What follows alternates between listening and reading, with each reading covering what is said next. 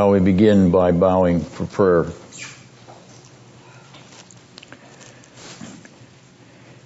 Our Father, we lift up our hearts unto your throne because your Son, our Savior, the eschatological David, has lifted us up to the heavenly places in Christ Jesus. We belong to you, where he has bought us with his own precious blood and covered our fearful unrighteousness with his perfect and spotless righteousness. We stand to adore you and to praise you and to ask you by the Spirit of the risen Christ, your own Holy Spirit, to illumine our minds and hearts, our love of your word, our love of your truth, our love of your own character, our love of being Christ's. We pray, Father, that we may see him even as we see David. For we ask this in Jesus' name. Amen. We're at 1 Samuel 29. And I'm wondering if any of you noted a structural pattern here in this chapter. And if so, if you want to uh, risk your reputation on telling me what it is, or telling all of us what it is.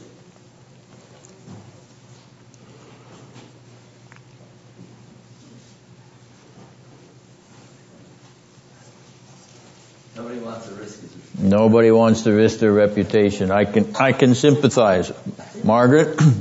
Well, in verse 1, um, the Israelites are in Jezreel, and then in verse 11, it talks, the last sentence talks about the Philistines are in Jezreel. Go to the head of the class.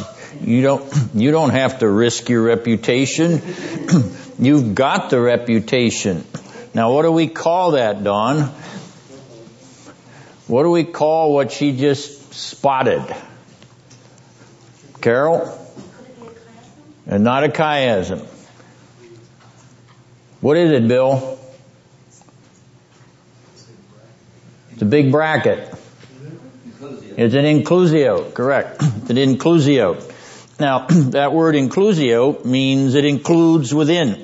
Jezreel in the first verse and Jezreel in the eleventh verse, the drama that is in the meat of the chapter. The narrator is framing it. He's providing this bracket as an inclusive bracket.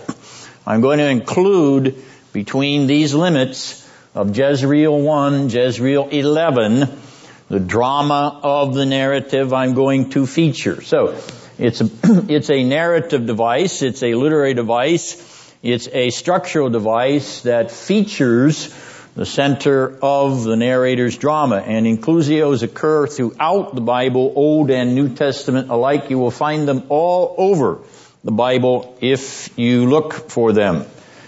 Head of the class or not.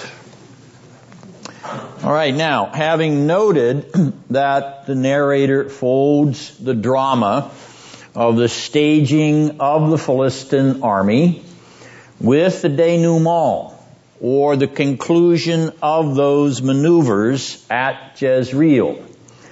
Having noted that Jezreel is where the final act, the denouement, in Saul's career will occur, we have one of the clues as to why he provides the inclusio. He is focusing upon this staging or mustering drama that occurs in the verses between 1 and 11 in chapter 29. Now he also features something else, and here's a place where uh, we'll think about the reason for the inclusio and we'll note that the narrator may have many uh, motives, he may, may have many features in mind as he brackets this section. And my second suggestion is that he features the separation of David from Achish He features the separation of David from the Philistine army. Alright, he not only features the place where the conclusion of this staging uh, retinue is going to occur at Jezreel, but he features the separation of David from Achish. And once again, if that is something that is driving him within the limits of this inclusio, why is he featuring that? First of all, it removes David from any direct or indirect involvement in Saul's death. you recall that our narrator has featured a number of accounts in which David spares Saul's life and on the basis of touch not mine anointed, David has not uh, taken Saul's life when he was near enough to do so. And so, in this inclusio, the narrator continues that theme, only here, David is removed from being in the vicinity when Saul's life will be taken. Consequently, the separation of David from the Philistine army is a separation that distances him from having any hand in Saul's death. He is far away. Second, this separation sends David and Achish in opposite directions to antithetical military confrontations. You will notice that David has a confrontation with the ancient enemy of Israel, namely the Amalekites in the next chapter, chapter 30. Achish is going in the opposite direction, northernmost, as David goes southernmost. Achish is going northernmost to an encounter with the ancient enemy of the Philistines, namely Israel, in chapter 31. And so the opposite directional vectors are opposite direct, opposite vectors of antithetical confrontation. Finally, the distance separating David and Achish is further testimony to God's hand. God's hand upon the king elect. David is wonderfully and providentially recused from using his arms against his own people while using those very same arms in behalf of his own people. And so the providence of God in this inclusio is setting up the next two chapters in such a way that God's hand will be dramatically apparent in the movement of David and in the movement of the Philistines. So, the directional vector towards Jezreel, which frames this chapter, finds David journeying in the opposite direction. David goes not up to Jezreel with Achish and the Philistine army, as the directional error, arrow, so the directional providence of God. David's upward spiral proceeds apace. Alright, but our narrator has an even larger purpose beyond that inclusio which frames this 29th chapter you will notice how he has structured his narrative since chapter 27. In chapter 27, what do we have? What story do we have? David goes to live with Achish. David and Achish in chapter 27. What do we have in chapter 29? David and Achish again, this time separating, but it's the same characters. And in between, we have chapter 28. What do we have there? Saul at Endor. Right, notice what our narrator has done.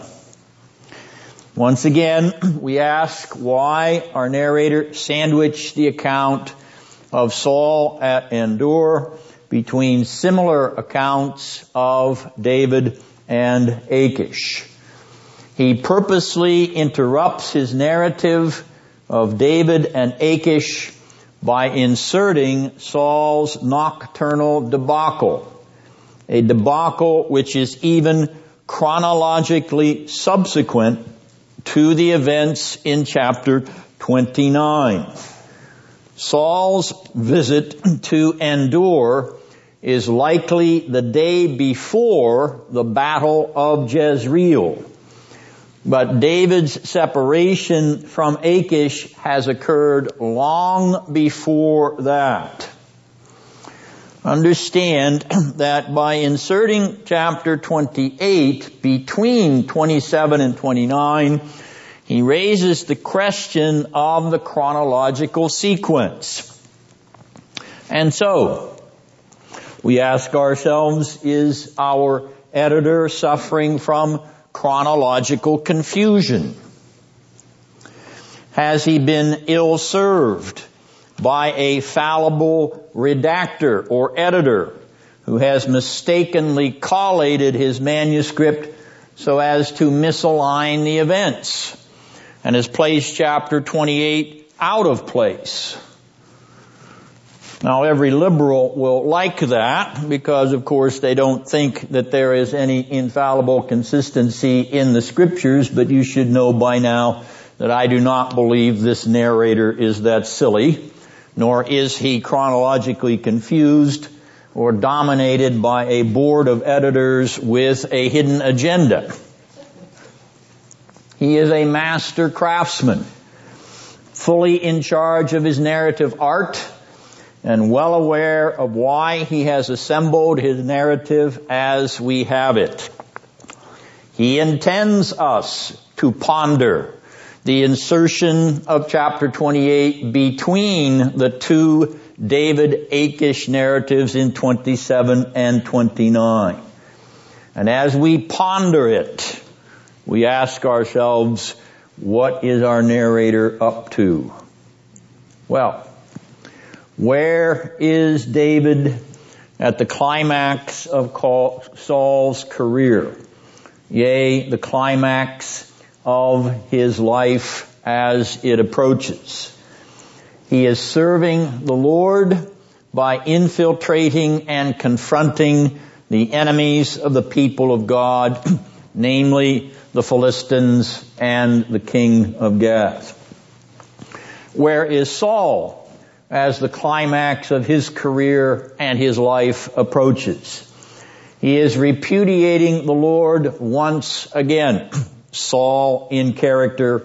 He is repudiating the Lord once again by pursuing the handmaid of the prince of darkness while abandoning himself to superstition and divination, which is the sin of rebellion. Our narrator knows how to frame a dramatic and stark literary contrast. Saul at a witch's abode, David active in delivering the children of Israel from death. Saul active in seeking death, David acting in giving life. Contrast is dramatic. And our narrator wants you to see it and to think of this radical contrast between these two figures.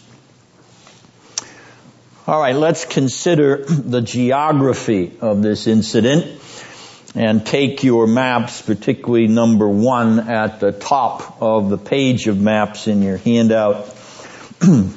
that map that features the staging area at Aphek.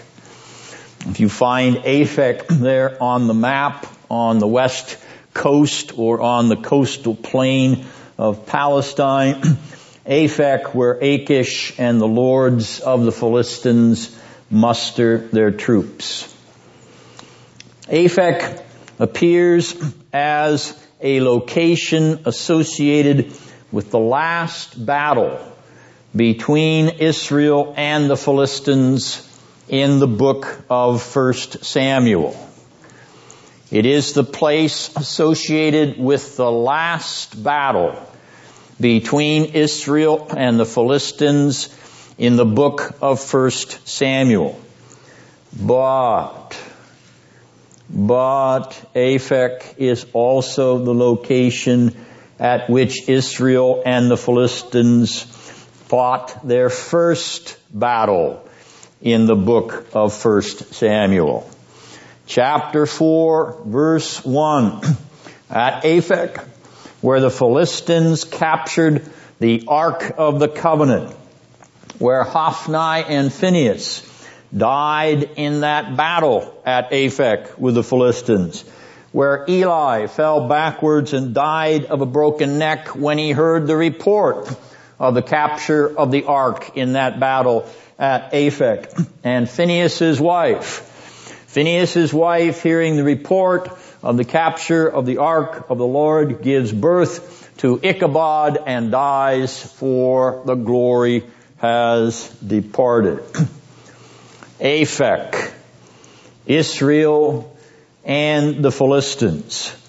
Aphek back brackets the battles between these two nations in 1 Samuel the glory of Israel departs at the first confrontation at Aphek, and the king of Israel departs at the last confrontation at Aphek. Aphek first and last. Aphek and the grip of the enemies of God upon Israel because of the rebellion and disobedience of her leaders.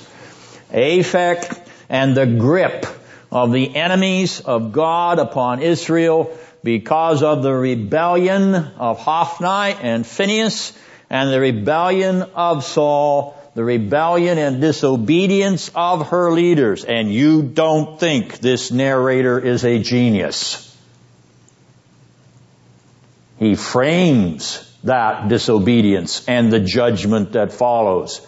In the very first and last major battle confrontations between Israel and their traditional enemy, and he frames them because they occur at the very same location or in an extension thereof.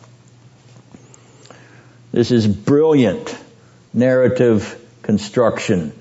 Inspiration aside, it is brilliant narrative construction. The man knows how to write a drama. Well, from the staging area at Aphek, location of the drama here in chapter 29, the Philistines will advance to Shunem. Take a look at your map. Shunem, approximately 40 miles north of Aphek, an event which has already been mentioned in chapter 28 verse 4. Here we are back to chapter 28 and apparent lack of chronological consistency. And yet, once again, our narrator anticipates events in chapter 28 which have not yet occurred until after the events in chapter 29 have transpired. Clearly, the Philistines march from Aphek to Shunem, and that is subsequent to David's separation from Achish. He fast forwards to Saul's last night, potentially, in order to feature this contrast between David and the renegade or reprobate king. And he does it with style he does it with literary brackets. He does it with his memory of the events which frame the entire debacle. All right, verse 2. Now you'll note there the phrase, the lords of the Philistines. The lords of the Philistines. Does anyone know who they are?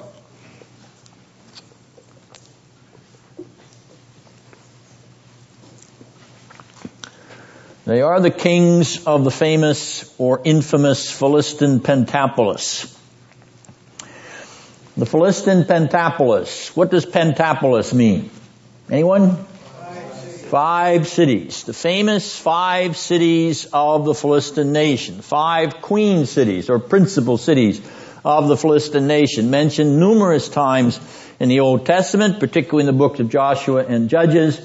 They are Gaza, which remains in the news even today, 3,000 years after the fact of this story. Ekron, Ashdod, Ashkelon, and of course Achish's city, Gath. Each of these lords was king of one of those cities. And so the five Philistine Pentapolis have their own individual king. Achish is joined here by his royal peers, the lords of the Philistine nation. Now, these regiments or these thousands and hundreds that are proceeding on is a regimental review. The army is being mobilized on their way from Aphek to Shunem and Jezreel, and the lords of the Philistines, the kings of the five Philistine cities, are standing and reviewing the troops as they pass on. And David, David brings up the rear. Why does David bring up the rear? Is he shy? Hanging back? Is he guarding Achish, who is also advancing from the rear? He has, in fact, been appointed Achish's bodyguard. Is that the reason he is in the rear of the Philistine army? Or is, in is he in the rear for other purposes which do not appear at first sight?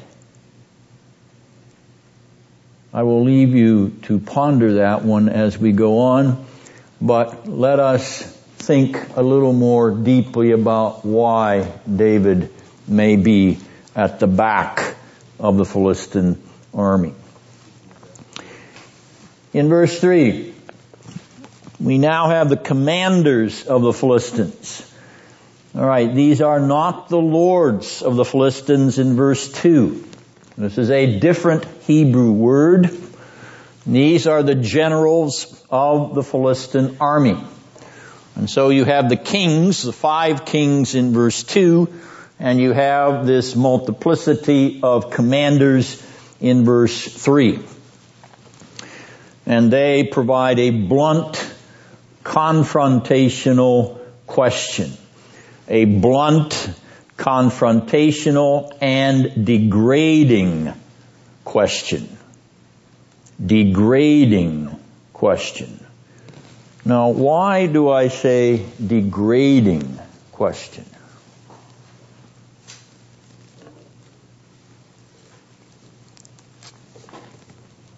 What is there in that interrogative in verse 3 of theirs that is degrading?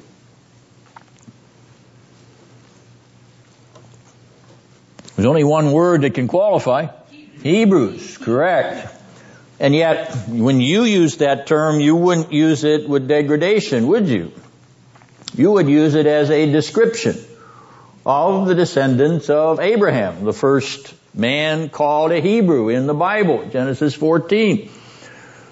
Well, recall that children of Israel have been referred to by the Philistines over and over again in 1 Samuel, but particularly in chapter 4 verse 9, particularly in chapter 4 verse 9, the children of Israel or the Hebrews have been referred to as the slaves of the Philistines the slaves of the Philistines. Your modern versions translate the word servants and it doesn't catch the bite in the Hebrew term.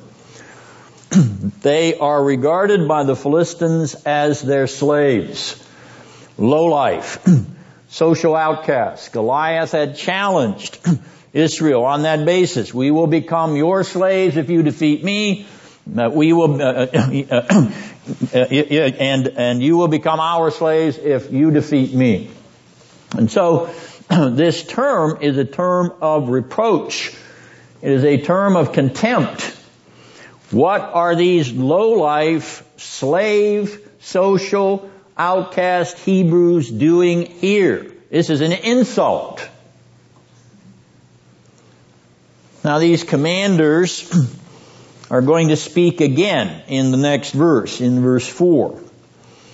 And their contempt and rejection of David and his troops will sandwich Achish and his naive defense of David.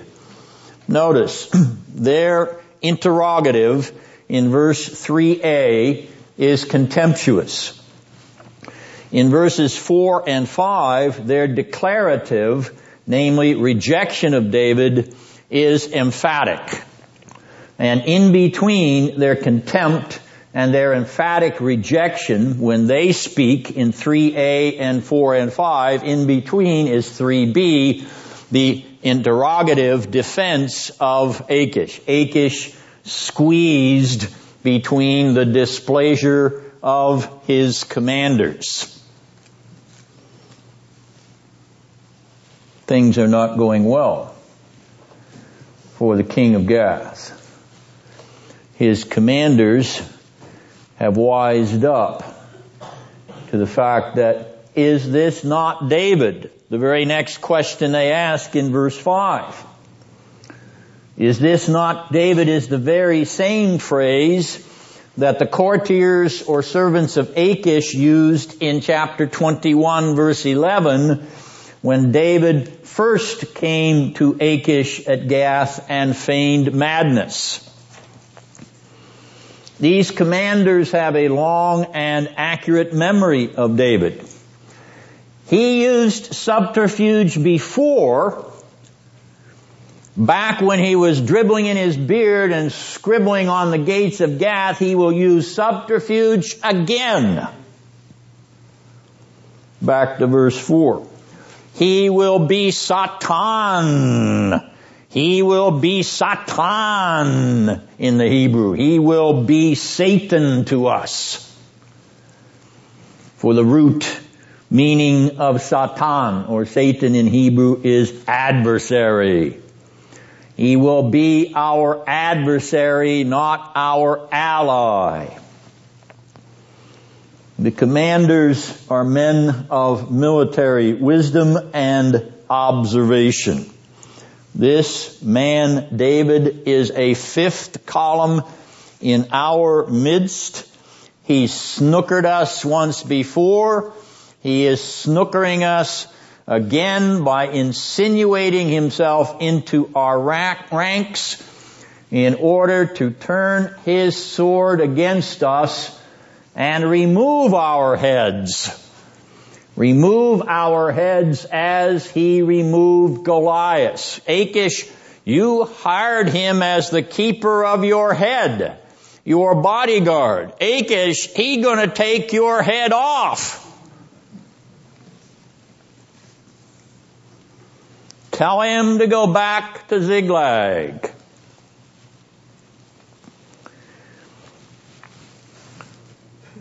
Now the repetition of the ditty in verse 5, Saul slain his thousands and David his ten thousands, the repetition of that ditty also repeats the mention of that paean of praise in chapter 21 verse 11. In fact, this is the third time that this chorus has been used by our narrator in the unfolding story of David. Chapter 18 verse 7 was its first appearance after David slew Goliath. Chapter 21 verse 11 is its second appearance and its third and final appearance is here in 29:5. The emphatic play of this praise of David is very interestingly in the mouths of the Philistines twice as often as it is in the mouths of the children of Israel. Twice as often his enemies repeat the praise of David. He is more of a threat than that wimp of a king Saul. The double rejection of David by the inner circle of Achish's court in chapter 21 and Achish's field commanders in chapter 29 underscores the suspicion in which David is held even though Achish, unsuspecting Achish comes to his defense twice over. Oh, the doubling patterns that this narrator uses in order to reinforce his dramatic points. The skill of this man is amazing. And why is Achish, who appears to us to be a mere dupe, why is Achish so confident of David? Why? Because in chapter 27 verse 12, Achish had called David his servant forever. And remember what I suggested about the meaning of that Hebrew word servant. He is Achish's slave forever. Achish is blindsided by David because he regards David as his slave. He owns him. Why be suspicious of one he believes he controls like a slave? Achish is obsessed with his own power trip. I have the king elect of Israel serving me, enslaved by me, loyal to me, fighting for me. He is mine. I own him. He wouldn't dare be disloyal to me. I would never even imagine such a thing, that I own him. Forever. belongs to me. And the doubly underscore his confidence in his Hebrew slave, Achish twice declares that he finds no fault, no evil in David. Verse 3 and verse 6. Oh, these doublings that this narrator keeps piling up upon us. David has caused Achish to perceive that he is a loyal ally, even a loyal slave a loyal ally and slave of the Philistine monarch, when in fact he is and has been ever since his arrival in Gath and Ziklag 16 months previous, the Satan. He has been the adversary of the Philistines and Achish, worming his way into a position of playing the slave in order to set the Hebrew slaves free from Philistine oppression and death. Achish, who in verses 3 to 5 is sandwiched by his commanders, now, notice the double now in verse 7 and verse 10, now Achish sandwiches David in verses 6 to 10. Achish frames David, verses 6 and 7, and then again verses 9 and 10, around David in verse 8. The framing devices are to drive us to the center of the personal drama. The Philistine commanders having squeezed Achish, Achish squeezes David on account of the Philistine commanders. Achish faces an implicit adversary within his own camp. A body of opposition no longer deceived by what David appears to be. The truth, the truth of David's role has dawned on the commanders. Achish is compelled to go along lest he risk dissension and rebellion in his own ranks. David may be pleasing in the sight of Achish. Verse 6 doubled in verse 9. There's a doubling again. But note the antithesis. He is not pleasing in the sight of the Lord's. The interrogative now passes to David in verse 8.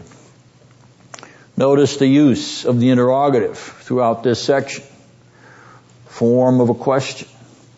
And now David uses the form of the question. What have I done? What have I done? David feigns a role once more. Here, as he had done in his first encounter with Achish, when he pretended insanity. Here he feigns injured innocence. Why may I not go out against the enemies of my Lord the King? Double interrogative in verse 8. Two questions in verse 8. As if to place unsuspecting Achish off guard. We must understand that our narrator records these events with Achish in order to underscore this truth this truth. David before Achish is never as he really is. Never as he really is. He only appears to be a madman in chapter 21, but he is really perfectly sane. He only appears to be an oppressor of Israel in chapter 27, but he really is Israel's deliverer he only appears to be the ally of Achish and the Philistines here in chapter 29, but he really is invading the Philistine army from the rear. That's the reason he's back there. Biding his time to roll up the flank from behind. Our narrator's motive that appearances are deceiving thematically binds chapters 27, 28, and 29 of his masterful narrative. Our narrator demands, our narrator demands that we read against the grain. We read against the grain against the line of appearances in order to discern the line of reality. He is demanding that of us all through 27, 28, and 29. And if you miss it, you are not following what your narrator is asking you to do. Of David's upward spiral. The upward spiral of David proceeds by reality, not by appearances, as the downward spiral of Saul proceeds by reality, not by specters of mediums, hallucination, and power of suggestion. Read against the grain. All is not as it appears in 27, 28, and 29. Thematic, narrative, consistency. Well, verse 9. The antithesis returns. Achish declares that David is like an angel of God. Why do I say antithesis? The commanders in verse 4 have labeled David a Satan, a Satan. Achish labels him an angel of God. The irony is not only delicious, it is auspicious. For in our next scene, David will act the part of an avenging and delivering angel.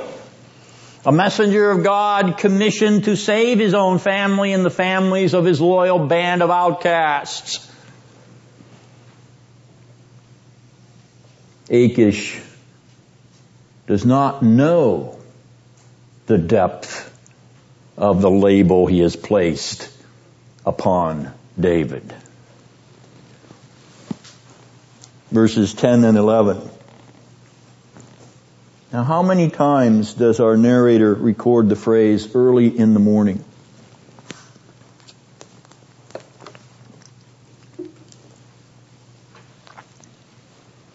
How many times, Don? Carol? How many times in verses 10 and 11? How many times?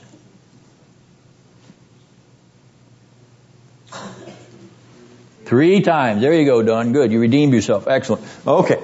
Three times he uses the phrase early in the morning. Why?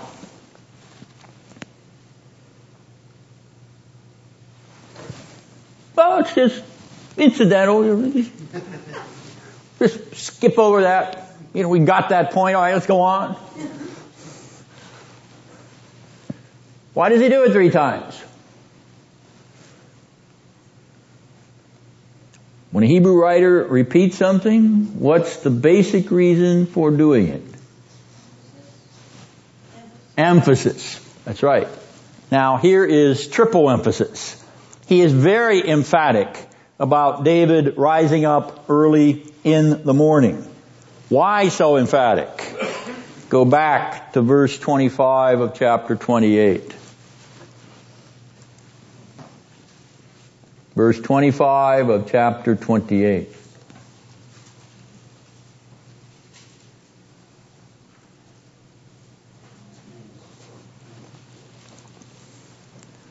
Do you see it? That's why he does it. This is the stinger on the contrast between David and Saul. David departs from the Philistines as they advance to the slaughter of the armies of Saul and Israel and he departs in the light, in the dawn's early light. Saul advances towards the Philistines and the slaughter of his army and he advances out of the night, out of the darkness. Our narrator paints a stark contrast between the daylight in which the king elect of the Lord moves away from the destruction of Israel by her enemies and the darkness of the night in which the reprobate king moves toward the destruction by the enemy of the people of God. Saul's own death out of the darkness of his prostration before a medium.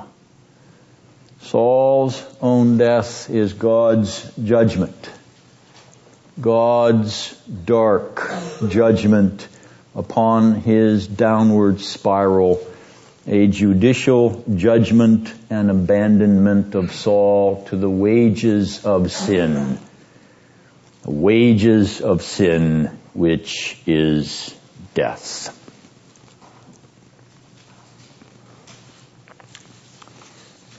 In chapter 29, the hidden kingship and kingdom of David appears covered with compromise and potentially even deceit. But the truth is that in 1 Samuel 29, David emerges into the open. David emerges into the open as the elect of the Lord, the one rejected by his own, by Saul, and the one rejected by the nations, by the Philistines. David is sent back to Ziklag, absent from the death of Saul and Jonathan, because his is a very different kingdom. It is not a kingdom grounded on egocentrism, Achish. It is not a kingdom grounded in paranoia, Saul. It is a kingdom anchored in union with God. His life has been bundled with the living God. Back to Abigail's comment in chapter 25. And so, God's hand is hidden behind the veiled appearances of chapter 29. The almighty hand, which spares David fighting against the Lord's own the almighty hand which saves him to fight against the enemies of Israel. The almighty hand which vindicates his identification with a kingdom which possesses an everlasting threat, an everlasting threat to the anti-kings and the anti-kingdoms of this world. David comes out into the open and begins to display openly the character of his wonderful kingdom. The upward spiral which climaxes here in chapter 29 is the culmination of the themes which have intruded their way into the life of David from his anointing by Samuel in chapter 16. Election, life, conflict with the king and kingdom opposed to his own, orientation towards the future.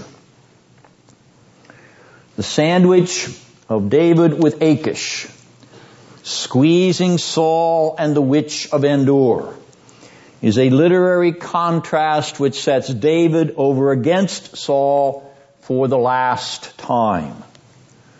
Saul goes out into the night from the presence of a witch, David goes out into the light from the presence of one who calls him an angel of God. Saul is left to his fate. David is providentially spared complicity. God preserves David's life while death hovers all around Saul. He who appears to live a charmed life in reality has his life bundled with the living in God himself. Nor can we fail to perceive the poignant element in Achish's farewell in verse 7 of chapter 29. Go in peace. Shalom. Shalom is pronounced upon the king elect even by his enemy. More than Achish realizes, shalom is the hallmark of David's kingdom. Peace, not paranoia. Peace, not parricide. Peace, not peevishness. David's kingdom is the opposite of Saul's, the opposite of the Philistines. David appears to be a man of war opposed to Israel. He is in reality a prince of peace for the people of God. But chapter 29 anticipates the future, the end of the old at last and the dawn of the new at last. The Philistines go to Jezreel. David goes to Ziklag. Jezreel will bring Saul and his kingdom to the end. No more Saulides on the throne of Israel. The future goes with David to Ziklag and to Hebron and to Jerusalem. This one who surpasses Saul at every point. Saul has slain his thousands, David his ten thousands. This one who surpasses Saul at every point is bound to the Lord who creates the future. The present appears to end with David's retreat to Ziklag. In reality, it is God's confirmation that David's story is the future of the kingdom of Israel. He has the future in his heart because God's future has folded him into God's heart. The appearances of chapters 27 to 29 are transcended by the reality hidden in God's election, in His gift of life to His chosen anointed, in His kingdom of shalom, in the future of His people. So too, great David's greater son. Jesus appears to be rejected of God. My God, my God, why hast thou forsaken me? In reality, he is the Lord's elect. Jesus appears to be overcome and enslaved by death. In reality, he is the resurrection and the life. Jesus appears to be one whom we would turn our face and hide from, but he is the one altogether lovely and desirable. Jesus appears to be a false king, an anti-king. In reality, he is the King of Kings. Jesus appears to be trapped by the past, no help in the present, helpless with respect to the future. In reality, the future is embodied in Him and in His kingdom. The past comes alive in His life, death, and resurrection and heaven. Heaven is present in this one. Heaven is present in Jesus, the eschatological David. There is where the fullness of the open kingdom of heaven comes to you. For behold, I declare unto you, the kingdom of heaven is at hand. That's what Jesus said to you, opening the gates of his kingdom to his people, his elect, the beloved of his Father.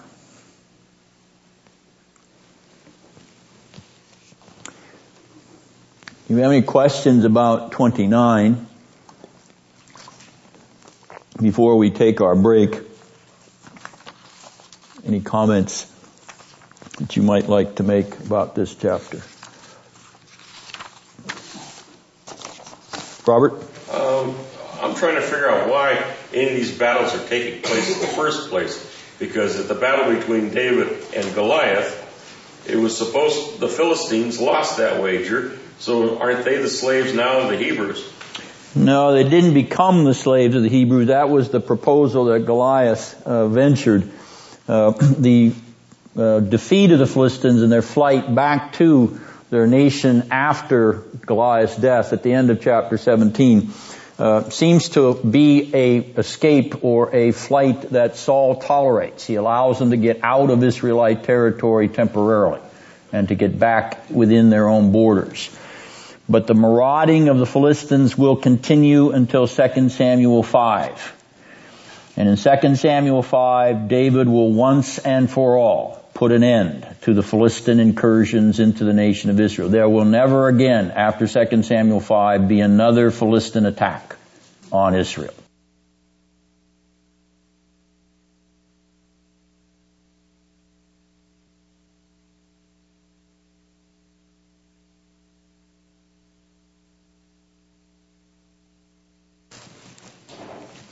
Now in chapter 30 verse 1, David comes to Ziklag. You take a look at the second map on your sheet of maps and remind yourself of the position of Ziklag and keep the map in front of you as you look at the uh, drama that unfolds here uh, in this chapter.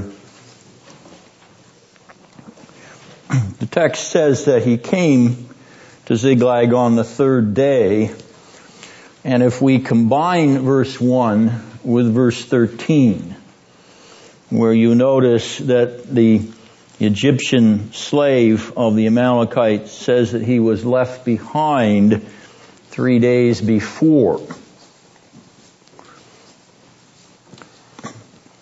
So that the third day, or the first day of uh, the events of David's uh, departure from Achish is in fact the first day of the raid of the Amalekites upon Ziklag when it was burned. so that when David is leaving Achish, Ziklag is being looted, plundered, and burned. Why? Why the Amalekite raid on David's Philistine residence? Payback. Payback. Good, Don. It is retaliation for David's raid on the Amalekites, chapter 27, verse 8.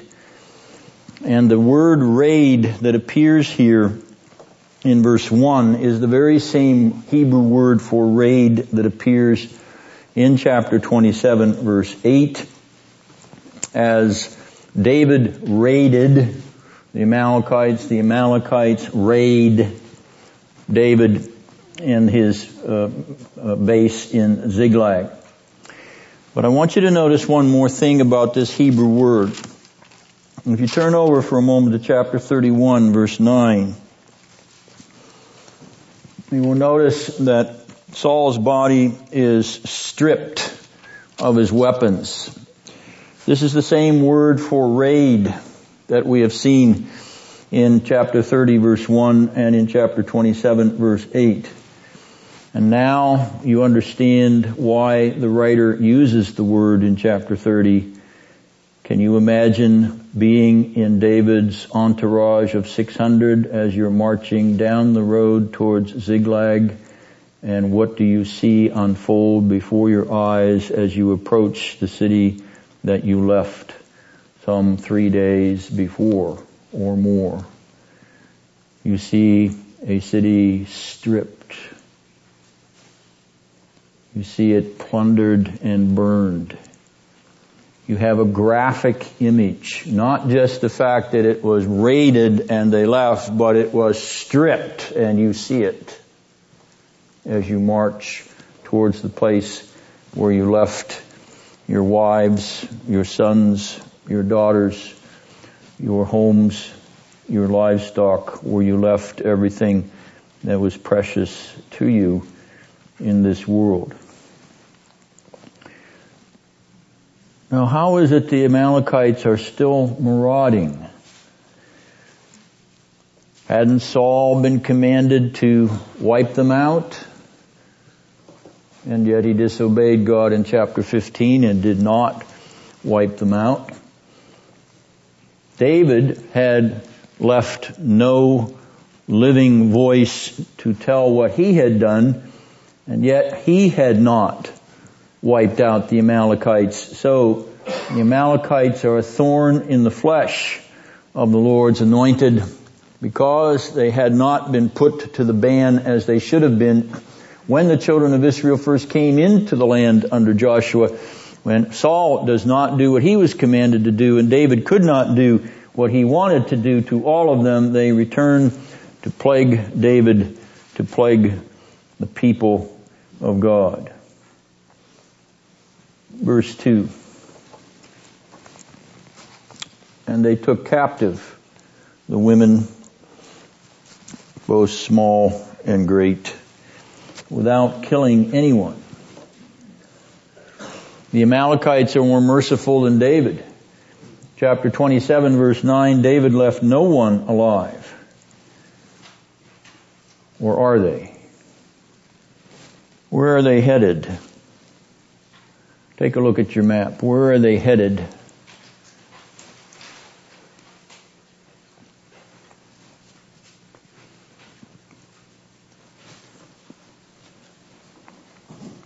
Notice your left-hand arrow coming up to Ziklag is the advance of the Amalekites, and then that dark arrow is their retreat. They're headed towards the south. And what is south? What is south of Palestine?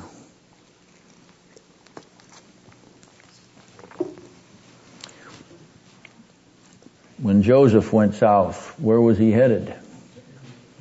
And what were they going to do with him?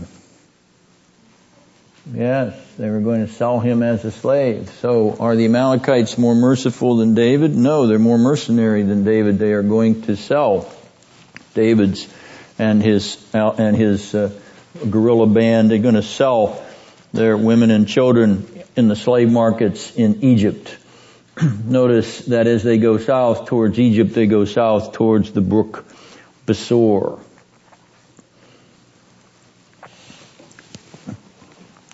That word carried off in verse 2 is another graphic term. It would be better translated herded them off like livestock. And so you can see the image of the Amalekites driving the women and children and every other living thing that they took from Ziklag before they burned and stripped the city, driving them like you would drive cattle or sheep or any herd of flocks. They are animals being driven to slavery and uh, to degradation. Now notice the sandwich in verse 3. When David and his men came. It's a sandwich that brackets verse 1. It's the very same phrase, David and his men came. The difference between verse 1 and verse 3 is not only the fact that it sandwiches the capture of the women and those that were left behind, apparently in safety, but obviously not. It not only sandwiches them, but it uh, features in verse 3 the next word after when David and his men came to the city, the word behold. You see it. David's men see it. It's the visual image here that the narrator is trying to create with his vocabulary. He wants you to catch the graphic tragedy of the scene and the horror which greets the eyes of the returning uh, soldiers of David's retinue. What were they expecting to behold? Their loved ones, their homes, their wives, their children, their sons and daughters running out to say, hi daddy, glad you're home. Their livestock lowing and bellowing. And yet what do they find? Ruin. Homes burnt to ashes. Families gone. Completely gone. Every beloved face they expected to see, not there. Absent. Property looted Every precious thing they left behind they couldn't take with them on the bivouac with David is gone or burned. They see it. Behold, you see it. You see it through their eyes. He's drawing you into the scene so that you will have the same sense of bitter disappointment that they had. And they'd been marching for three days marching for three days a distance of about 60 miles from Afek to Ziklag, about 60 miles. Three days on a march, approximately 20 miles a day. That's a long march for a walking army. And they're tired, hungry, and exhausted, and what do they see? They don't see dinner on the pot, they don't see water in the well, they see nothing but destruction. Verse 4 emphasizes that theme of exhaustion. They are so exhausted that when they weep, when they lift up their voices to lament what has happened, and here we have men weeping. No shame in that, men. None whatsoever. Weeping because they are so saddened by the loss of their families and they weep until they have no more strength to weep. Tears dry up because there are no more tears to come. Verse 5. Why does the narrator note this? It would seem to be obvious, a no-brainer. Why does he note this?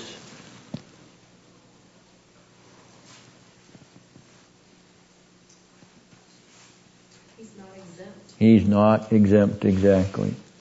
David is included in the loss and the grief.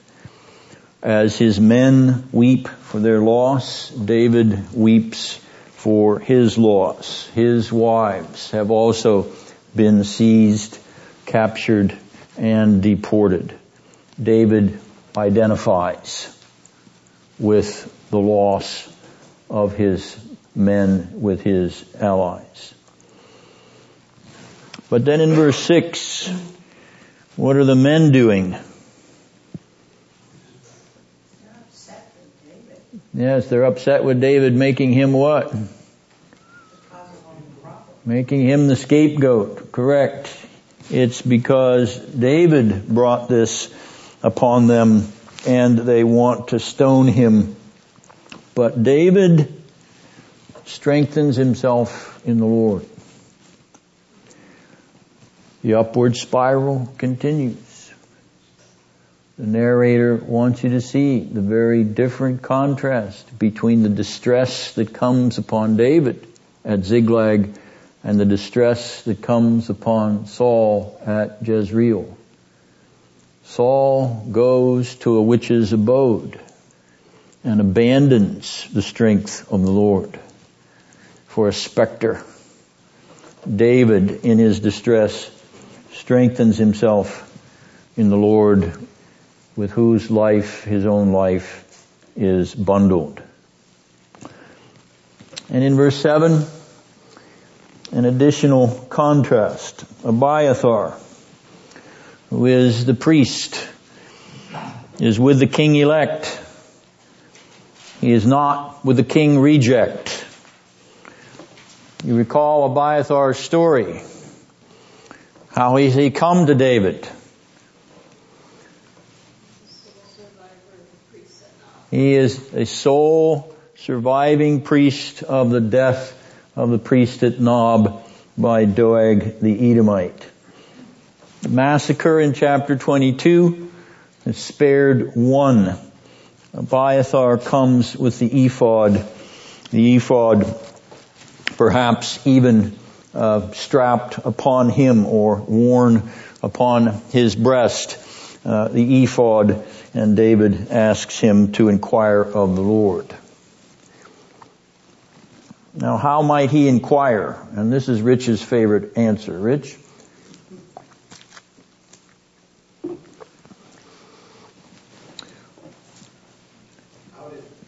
How does he inquire of the Lord when he comes to, when he, when the ephod is before him? You've said this a couple of times before. It's the reason I'm throwing you this softball. I did, huh? Yes, but I guess it wasn't a softball. I guess it was a hardball. I apologize for catching you uh, off guard there. does your wife know, does your wife remember so he can help you out? Okay. The Urim and Thummim. Yeah, oh yeah, there you go. Okay. It was a softball after all, wasn't it? Okay. Alright.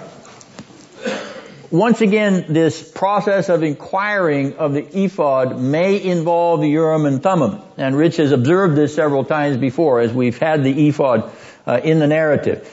And here, the inquiry, uh, which is before David, may involve the Urim and Thummim. I only make the observance that it's not mentioned here, okay? Which doesn't mean it's not here, okay? But it's not mentioned here. And so it's perfectly possible that he's wearing the ephod without the Urim and Thummim and he's inquiring on behalf of David and God is responding to that. It's not a big point, but it's just simply the fact that the text is silent on the presence of the Urim and Thummim, and we, we assume that wherever there's an inquiry and God gives an answer, it's always there. Okay, I mean, you, you, that's possible. I'm not denying that that's possible. But here I'm demanding a little more explicit testimony to the actual use of the Urim and Thummim, uh, if it is being used here. But at any rate, we agree that God is answering David as he inquires of the priest with the ephod in the picture.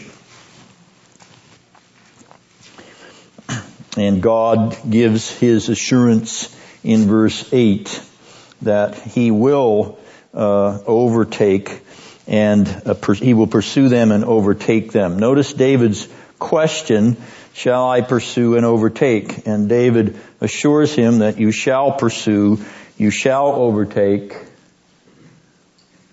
and God adds, you shall rescue. And some of your versions may say all, which is of course implicit from what we know from the rest of the story, though it's not literally in the original Hebrew text. You shall rescue all of them. The assurance of God is more than even what we ask or think. Here is David given, shall we say, a kind of bonus assurance by God that all will be retrieved and rescued. Now the key to this chapter is in the verbs. The verbs are verbs of action. Uh, of course, all verbs are verbs which are dealing with uh, acts or movement in general. But here we have this visual action. Verse 1, David came to Ziklag. Verse 3, David came to Ziklag. Verse 10, David pursued. You see David on the run. In verse 16, David brought him down. Uh, verse 21, David came. Verse 26, David came. And so the narrative structure of this chapter is by the movement of David, which is in, reinforced or underscored by these verbs of motion. David returns to Ziklag in verse 1. He then leaves Ziklag in pursuit to the brook Besor in verse 9. He comes down on the Amalekites in verse 16 which is the center of his motion, center of his movement, the focus of his movement. And then balancing verse 9 is verse 21. He returns from the pursuit to Besor. And finally, verse 26 balances verse 1. He returns to Ziklag. We have a chiastic narrative structure of movement. David moving from uh, uh, sorrow to triumph uh, by bringing the Amalekites uh, to to heel and rescuing uh, those who have been captured by the Amalekites. Now, if you look at your map, you look at the brook Besor on the map, which is the place at which uh, David, uh, to which David pursues the Amalekites as they retreat. Now notice verses 9 and 10 as you look at those two verses, you'll notice that they are uh, virtual duplicates again. Here is this doubling pattern that our narrator continues to use. Verse 9, David went, he and 600, and came to the brook Besor, where those were left behind remained. Then verse 10, David pursued, he and 400, for 200 were too exhausted to cross the brook Besor and remained behind. You now have another visual image. David's 600 approaching the brook Besor, and then verse 10, him leaving 200 there because they're too exhausted to continue, and 400 proceed across the brook. You see the picture in your eye as David leaves behind these 200 to uh, guard uh, whatever they had to uh, leave with them and advances across the barrier which is uh, going to uh, lead to the rescue uh, of his uh, captured uh, families. Verse 11, he finds this abandoned Egyptian. Now this young man had been abandoned. Why? He was sick, verse 13, and being sick, and left behind, what was his fate? Death. He would have died either by starvation or by a sickness uh, in the three days, uh, he's already been three days left behind. He would have been dead uh, probably within a week or week and a half. Uh, here is an indication of the cruelty of the Amalekites. Uh, he had been rejected by his master and left behind to die a horrible death. Verse 14 gives us a more extensive report of what happened be, uh, behind verse 1.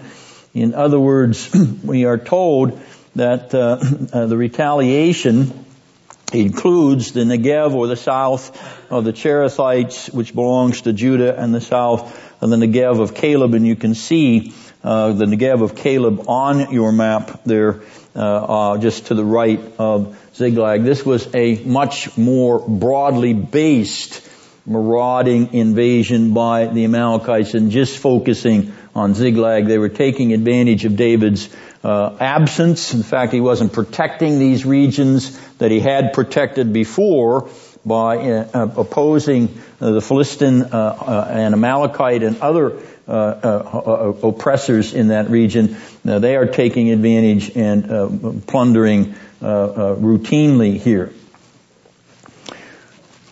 Now in verse 15, David asks if the slave will bring him down to the retreating Amalekite band and the slave first asks David to swear by God that uh, he will not deliver him into the hands of his master. Now this may seem, uh, again, incidental but notice here that what the slave is doing in asking David not to turn himself, not to turn him back to his master, this slave is asking to be distanced from the acts of the marauders themselves, as though he took no direct part in them because he was only the slave of his master who was participating. And so, swear by God, take the highest oath possible, you know, the oath of a deity, uh, swear by God that you will not turn me back over uh, to my master.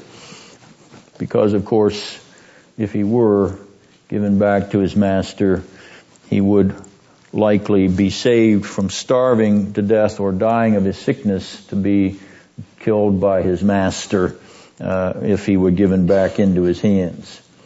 And so notice the transition here. The transition which moves from death to life in the case of the slave.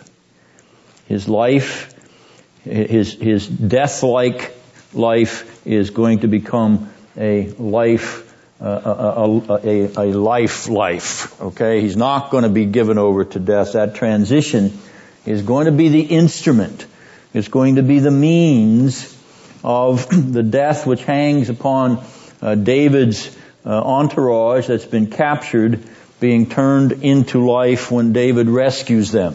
So the reversal in the fortune of the slave is a parallel to the reversal of the fortune in the lives of David and his uh, soldiers' loved ones.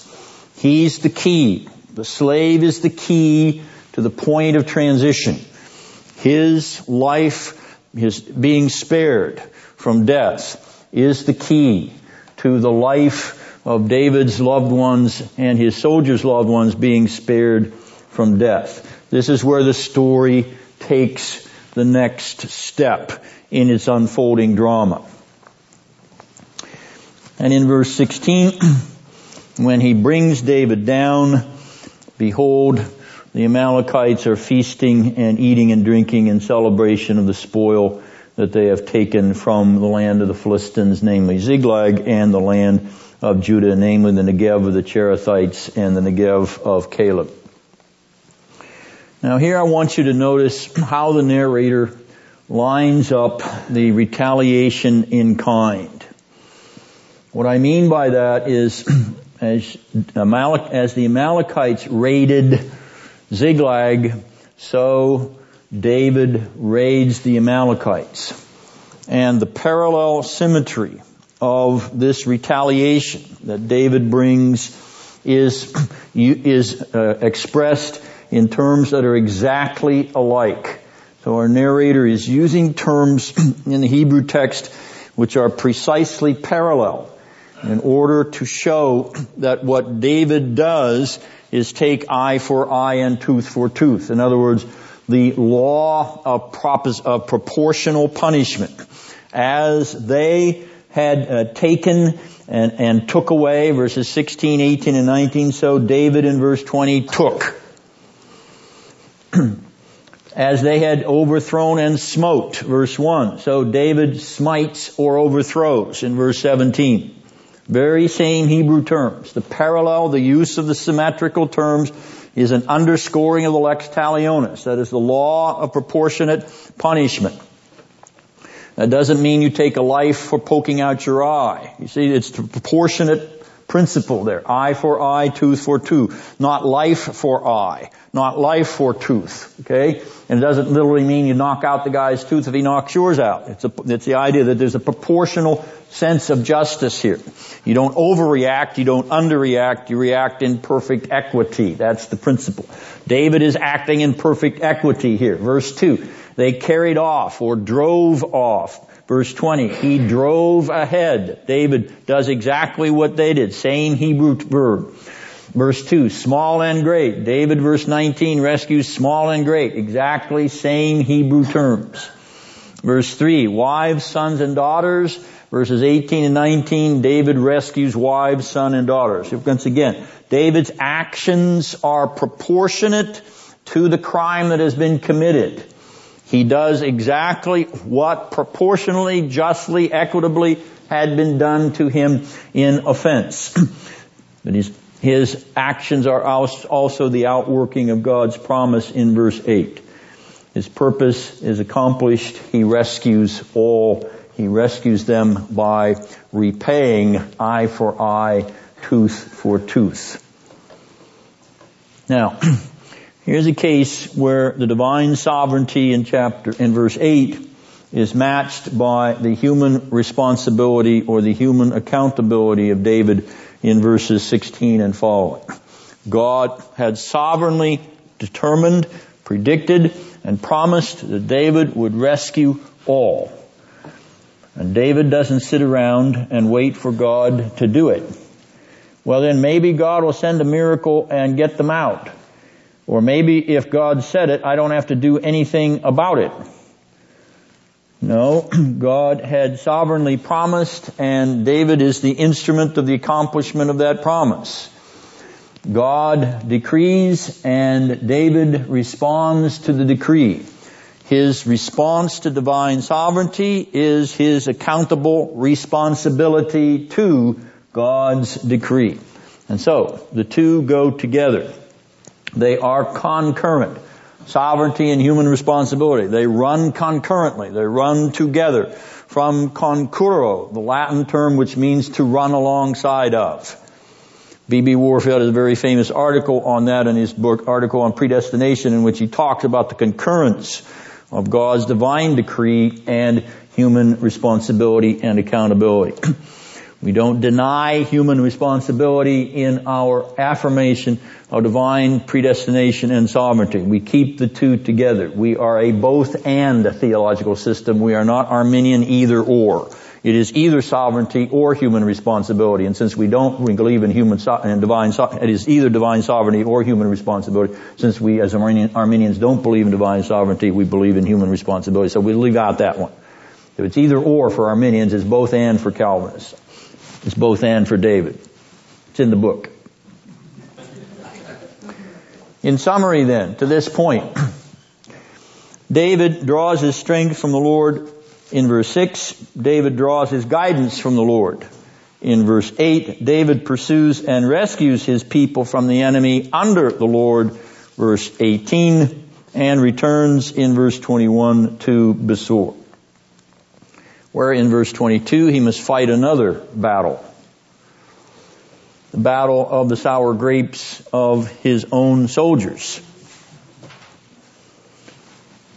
And now we see in verses 23 and 24 David's remarkable response to this mean-spirited remark of some of his own uh, brother soldiers. Notice the word brothers that he uses in verse 23.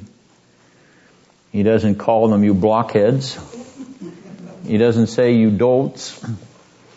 He doesn't say, you know, how stupid can you be? He calls them brothers. He says, look, we're part of a brotherhood. We are all in this together. And then he goes on in verse 24 to talk about an equitable distribution. Those who went down to the battle did their part. Those who stayed behind to uh, stand by and guard the baggage did their part. They were too exhausted to go on, so they did what they were able to do. They are part of our brotherhood. They are part of our entire campaign. And so they will be equitably treated. They will not be singled out as those who were uh, uh, lackadaisical, those who were gold bricking, those who were making excuses for not going into the battle. They did their job. We needed to have someone take care of the baggage. They were too exhausted to go on. They were willing to take care of the baggage. They receive the same cut as everybody else receives. Those who venture equally are rewarded equally. We all ventured equally upon this campaign. All will be equally rewarded who ventured upon this campaign. Alright. David's royal kingdom is being unfolded, opened up here in this incident because he is acting with equanimity with royal justice and benevolence. He is regarding his soldiers as his brother comrades and all of them, not just some of them. He is not singling out some for preferential treatment. He is giving all the equal treatment for equal effort. And that of course is the underlying principle of an equitable kingdom. Even as he equitably retaliates, eye for eye, against the Amalekites, he equitably distributes what he has taken from the Amalekites. David's kingdom is a kingdom of royal justice, equanimity, benevolence, kindness, and equity. That is what the kingdom of God is about. It is not about preferences for special interests or for special people or for special privileges.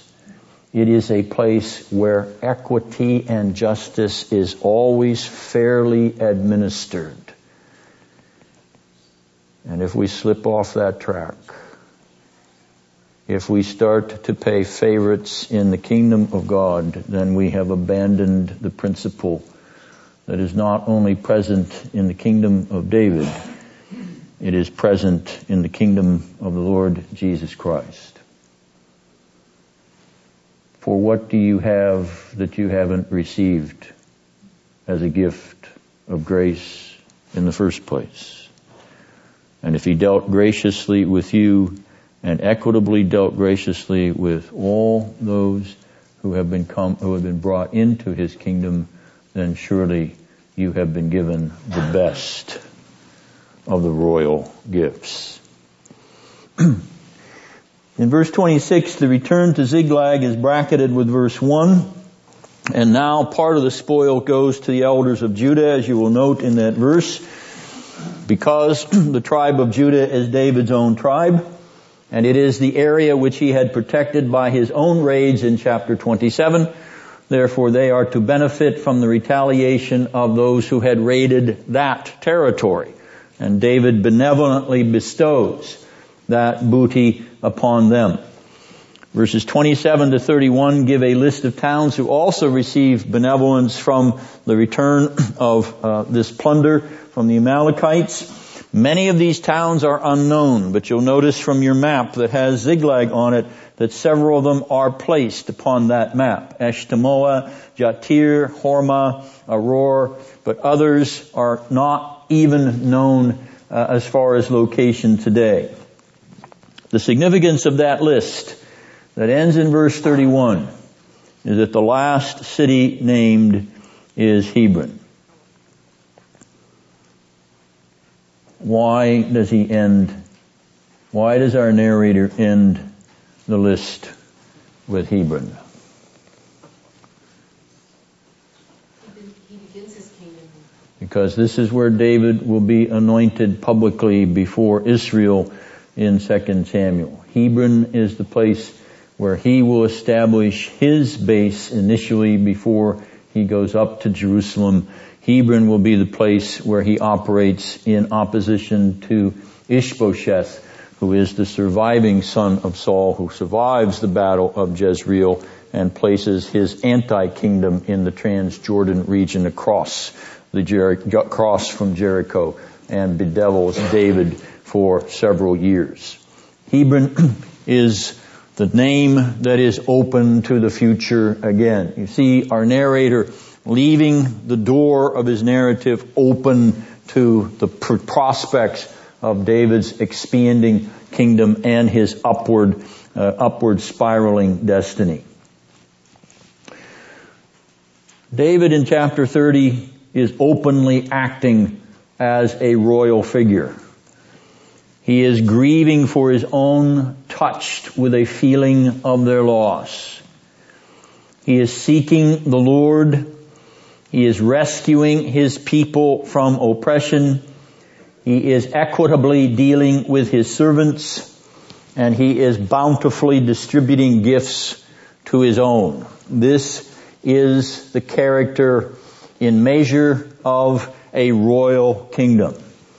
David's upward spiral again displays the bearing of a king touched with his people's feelings, a king who seeks and rescues the captive, a king who acts judiciously and benevolently. This motif of David continues to spiral upwards from chapter 16 and his anointing and election. The narrator draws us into this open, upwardly moving drama of David's remarkable character. And here in chapter 30, we begin to see some of its particular details as he is now openly displayed as the king of the people of God. In chapter 30, the appearances are over. The hidden nature of David's kingdom is past. In chapter 30, the open display of the King of God's people seeking, saving, rescuing the captives comes to its full expression. It will be the character of David, at least till 2 Samuel chapter 11. We belong to a better king, a heavenly kingdom. A king and kingdom which has sought us, rescued us, ransomed us from captivity. A king who has dealt equitably with his sons and daughters. A king who distributes gifts in abundance to his children. The protological David reveals to us the perfect character of the eschatological David and his eschatological kingdom. That's the kingdom that you've been folded into, even through the life of David himself. Do you have any questions or comments about chapter 30? Yes, Vernon? Well, in chapter, verse 2, the Amalekites did not kill anybody. They just took them prisoner. So when you said that David's retaliation, and then which he then later destroys all the Amalekites, while they're drunk, or whatever you want to call it, is that more because not what they did in Ziklag, but what they did to the other tribes in Judah that they so that they raided as well? It's partly that, and it's also involved in the execution of God's original decree against the Amalekites. David is now taking on the, shall we speak, the vengeance of God in destroying the Amalekites here because God had placed them under the ban of destruction even when they came into the, even when Israel came into the promised land originally. The fact that it had never been done is uh, being accomplished here. But thank you for that observation. It's a very good point to raise. Yes, Margaret? Another illustration of the sharing equally is that we are joint heirs with Christ. Good. Very good. Joint heirs with Christ? Yes, Rich? Protological, David rescued the Egyptian, descendant of, of the oppressors of Israel. The eschatological David also rescued the Gentile. Yes. Very good. Good observation. He treats with benevolence those whom he saves from death, even the Gentiles, who plead with him to bind themselves to him. Swear by your God. Okay? Might bind yourself by oath to me to preserve my life. Would Jesus turn away anybody who didn't come to him and say, preserve my life? No. He will not turn away anyone who comes seeking salvation.